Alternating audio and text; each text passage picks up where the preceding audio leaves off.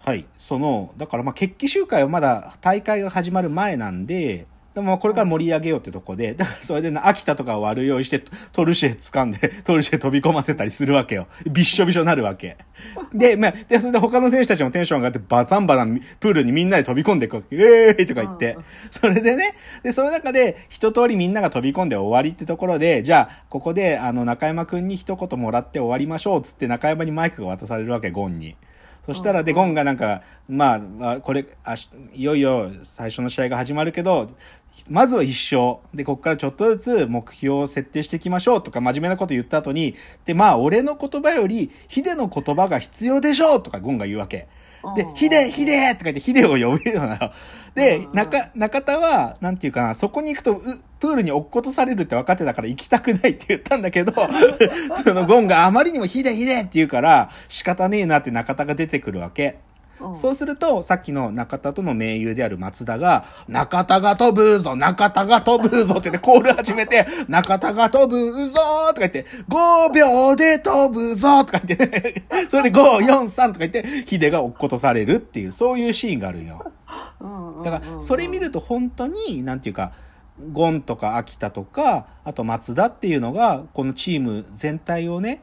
なんていうか、こう、む盛り上げるっていうか、で、そこは中田が特別な存在なんだけど、中田のこともちゃんと気配りされてるっていうのがすげえよくわかる。でもやっぱりなひ中田秀ってすごかったんですね特別、やっぱりヒデは特別な存在。これはもう間違いない。どうか、うんどうやってもやっぱり経験もだし、なんていうか、個性、パーソナリティ、中田の性格からしても、特別な存在であることは間違いないんよ。へだーだからこそどうしても浮いちゃうシチュエーションとかがあるしこれこの2002以降なんかはそれが特に顕著になっていっちゃうんだけどだからそのこ孤高っていうかさどうしてもうん。プライドがある選手だしっていうそれをなんていうかううまく橋渡ししてくれる選手がいたのがこの2002なんだよね。そうだからここまでだからその選手の一体感っていうのがまずは一番よくわかるんだよね。この6月の勝利の歌は忘れないわ。うんでじゃあもう一つのトピックスの、えっとここからはトルシエっていう監督が、まあ、要はトルシエジャパンっていうわけだからさ、トルシエっていうのがどういうやつだったかっていうか、まあでもまあ重要なのはやっぱりこの DVD の、まあ、一つの主役はトルシエだからさ、まあトルシエのシーンはたくさんあるわけよ。で、うんだからちょっとトルシエっていうのがどういう監督だったか、どっちかというと戦術がどうとかじゃなくて、本当にその性格とか、チームをマネージメントするっていうことに対してど、トルシエがどういう風に映ってるかっていうのをちょっと喋るね。でまず、まず重要なのは、とにかくね、やっぱね、トルシエ怒るの。めっちゃ怒る。えこんなに怒るかっていうぐらい怒る。ーで、そううん、である意味そのなんか練習中だとか試合前の準備とかで怒る怒り始めるのはいいんだけど正直選手たちは、なんでこいつこんな怒ってんのっていうぐらいその怒りの理由がなんかよくわかんない理不尽に怒るんだよトルシエは。そこがうん、これはね DVD を見てる私たちももうえ？なんで急にトルシエ怒ったの？っていうシーンがいくつもあるのね。ででねこの DVD の中ではやっぱり何個かそのトルシエが特に激する瞬間時期っていうのがあるんだけどやっぱうん。りまず一つ目はワールドカップが開幕して日本代表が初戦のベルギー戦を迎える直前。うん。ち試合直前ここはトルシエめっちゃピリピリしてるのよ。はあやっぱりねそれはそう、まあ、ピリピリしてるよ。だけどさ、うん。怒り方が意味不明でなんか、うん。PK の練習をするぞとかいうシーンがあるのね。で、うん。PK 練習するとなんか PK を外した選手がなんか5秒以内にもう一回蹴り直してちゃんと決められるようにまでやれとかいう謎のね指示を出す今までそんなことしたことないんだよでなんか PK 蹴って5秒以内にもう一回蹴るなんて時間的に無理なのになんか5、4、3とかトルシエが数え始めて、ダメ、じゃあもうお前終わりとか言って切れてるわけ。で、それでそんなことやらされた選手が、んだよとか言って切れてるわけよ。それ意味わかんないね、これ本当に見てると。何なのって。とかね、あとね、なんか、し、その練習が終わって、みんなでちょっと体でこう、リラックスして、こう、してるシーン、まあ、ちょっとなんていうか体をケアするシーンとか、あの、体操してるシーンとかあるんだけど、そこでさ、まあ、ある意味こうブレイクダウンしてるわけよ、選手たちは。うんうんなんだけど、そこでさ、ちょっと気が抜いてって、体ほぐしてる選手たちが見て、なんか急にね、市川っていう若い選手がいるんだけど、市川お前、ほなんかお前この大会が始まってからもう全、もうなんていうかお前ジュニアだよとか言い出して、なんか振る舞いがジュニアだとか言い出して、 big baby か、お前 big baby かとか言うわけよ。大きい赤ちゃんかっていうのなんか。で、このビッグベイビーかってよく言うんだよね、なんか。その、大人な振る舞いをしてない選手に対して厳しいの、なんか。ここはジュニアじゃねえんだぞっていう。振る舞いってどういういやでもねいやわかんないなんかなんかヘラヘラしてるってことっぽいんだけど だからなんか一生真剣にやらなきゃいけない時にやってないってことを指してるらしいんだけどでも明らかにそのリ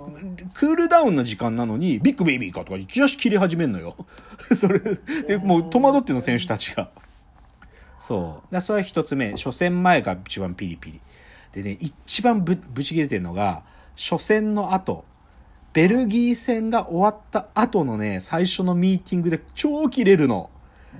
まあ、ベルギー戦ってあの試合展開でいうと稲本のゴールで日本が2対1で勝ち越してひょっとしたら勝てるかもってなった時に、うん。えっと、ディフェンダーの森岡ってやつが怪我して宮本がさあのバットマンみたいなフェイスマスクをつけて宮本が登場してでディフェンスが変わった瞬間にあのそのディフェンスのミスでもう一点取られちゃって2対2になって終わった試合だったのね。うんうんで、で、その2点目取られたシーンについてトルシエがブチギレてて、もう、で、それでね、もうね、その、散々その映像を見せて、そのさっきの市川ってのと、ディフェンダーの松田とゴールキーパーの楢崎をめちゃくちゃ怒るの。もう、これで俺たちの守備がジュニアだって言われるのは本当は納得できないとか言って、だから俺はもうしダメだというところを徹底的に指摘するんだとか言ってね、なんか言うよ、市川、お前もうずっとジュニアだよとかってずっと言うわけ。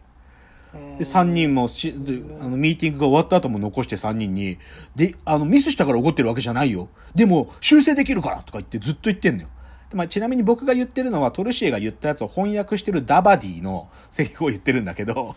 あ の、ダバディって言ったでしょ？トルシエの通訳で。なんか有名な人いますねうそうそうそう。だダバ、ダバディはトルシエのその怒ってる感じとかさ完璧に再現してくれるから、このテンションで喋れるんだけど、でさ、でその3人、だからの、あの、居残りでさらに怒った後、3人か返した後さ、トルシエがさ、ダバディにさ、ああ、なんか言い過ぎてるのかどうかわかんなくなってきたとか言ってんのに、トルシエが。で、たダバディがさ大丈夫ですよ、彼らは分かってますよとか言うと、いや、そういうことじゃなくてとか言ってトルシエが言ってんのよ。あ面白いんだよね。そう。だからそうそう。でもやっぱトルシエはそういう選手に対して激する人なんだよ、まずは。なんだけど、ある意味でのパフォーマーでもあって、やっぱりマスコミに対しては少しこう、かっこつけるのよね、少し。かっこつ,、うんかっこつけた態度を取ることもよく多くて、でね、まあこれは別に悪いことじゃないけど、あの、ワールドカップが始まる直前の最後のテストマッチ、スウェーデン戦っていうのがあるんだけど、そのスウェーデン戦の試合が終わった後に、いよいよじゃあこれからワールドカップ頑張りますっていう時に、トルシエが日本語でスピーチしたのよね。うんでう、んあの、ワールドカップ、一緒に頑張りましょうっていうね。一緒に頑張りましょう。それでスタジアム、わーって、いや、いい言葉だとか解説者とかも言ってんだけど、それ全部後ろでダバディが耳打ちしてんの。一緒に頑張りましょうっていい。ワールドカップ一緒に頑張りましょうって言って、それをパシカがやってるっていうね。かなりもうダバディの操り人形みたいになってるんだけど。でも、なんかその DVD の中でダバディが言うには、フランス人じゃん、トルシエとダバディは。だけど、そのトルシエの言い方ってどういうフランス人のデフォルトなのって 日本代表選手がダバディに聞くシーンがあっていや、うんフランス人の中でもめっちゃきつい方で あんなきつい人いない。あんなきつい人いないって言ってるね。そう。フランス人のイメージって別に怒ってるイメージそんなないですよね。そうそう。そう。だからトルシエきついんだよとにかく。でね。そううん。うん、でやっぱりでもトルシエジャパン語る時にやっぱりそういうせ人だからさ選手との確執っていうのもいくつかあるのね。いやまさそうですうん。よね、、で一つ重要なトピックスはやっぱりこの代表は中村俊輔はいないのよ23人の中に。うん中村俊輔はトルシエジャパンから落選したんだけどうんでトルシエはなんで中村俊輔を選ばなかったかっていういくつかの理由か後に語られるんだけど一つはねやっぱり俊輔っていうのはさ試合に出て輝くタイプの選手じゃん。だけど戦術的理由で俊介をベンチに置いとかなきゃいけない時があった時にやっぱり俊介はねそこでわまだ若かったからふてくされた気持ちが出ちゃうんだっていうふうにトルシエ言ってんのね。なんかぜチームを応援しようとかじゃなくて髪の毛こんないじったりしてるっていうのはチームにとしていい影響がないっていう理由もあったりしてまあそれが理由の一個ではあって中村俊輔を外すのねとかあるの。でだけどでも確執があったけどそれでも居続けた選手っていうのがいてそれはやっぱり中田秀なのね。でそうそういやそれねいくつかの理由があるの。で、この DVD の中にはないんだけどトルシエ代表があトルシエジャパンが結成された初期の頃にまあ、怒る人じゃんトルシエが。で、あるミーティングがあった時に「お前らもうみ遅いぞ」とか言ってトルシエが怒怒るシーンがあるわけ。たるんでるとか言って。だけど、選手たちはミーティングの5分前に集まってたのに、なんかトルシエが怒ったのに対して、ヒデが怒、逆になんか言いたいことがあって言ったシーンがあって、俺たち今遅れたかっていうわけ。うんヒデはだから、人に対して態度変えないから、トルシエに対しても俺たち遅れてないよな、つって。時間ちゃんと間に合ってて、そこでそんなこと言われる筋合いないぜって、トルシエに言う人なの、ヒデはやっぱり。だからでもそこの部分をトルシエは中田のそういう部分買っていてだからうんそういう意味では実はヒヒデはそういう意味で信頼してるのよ。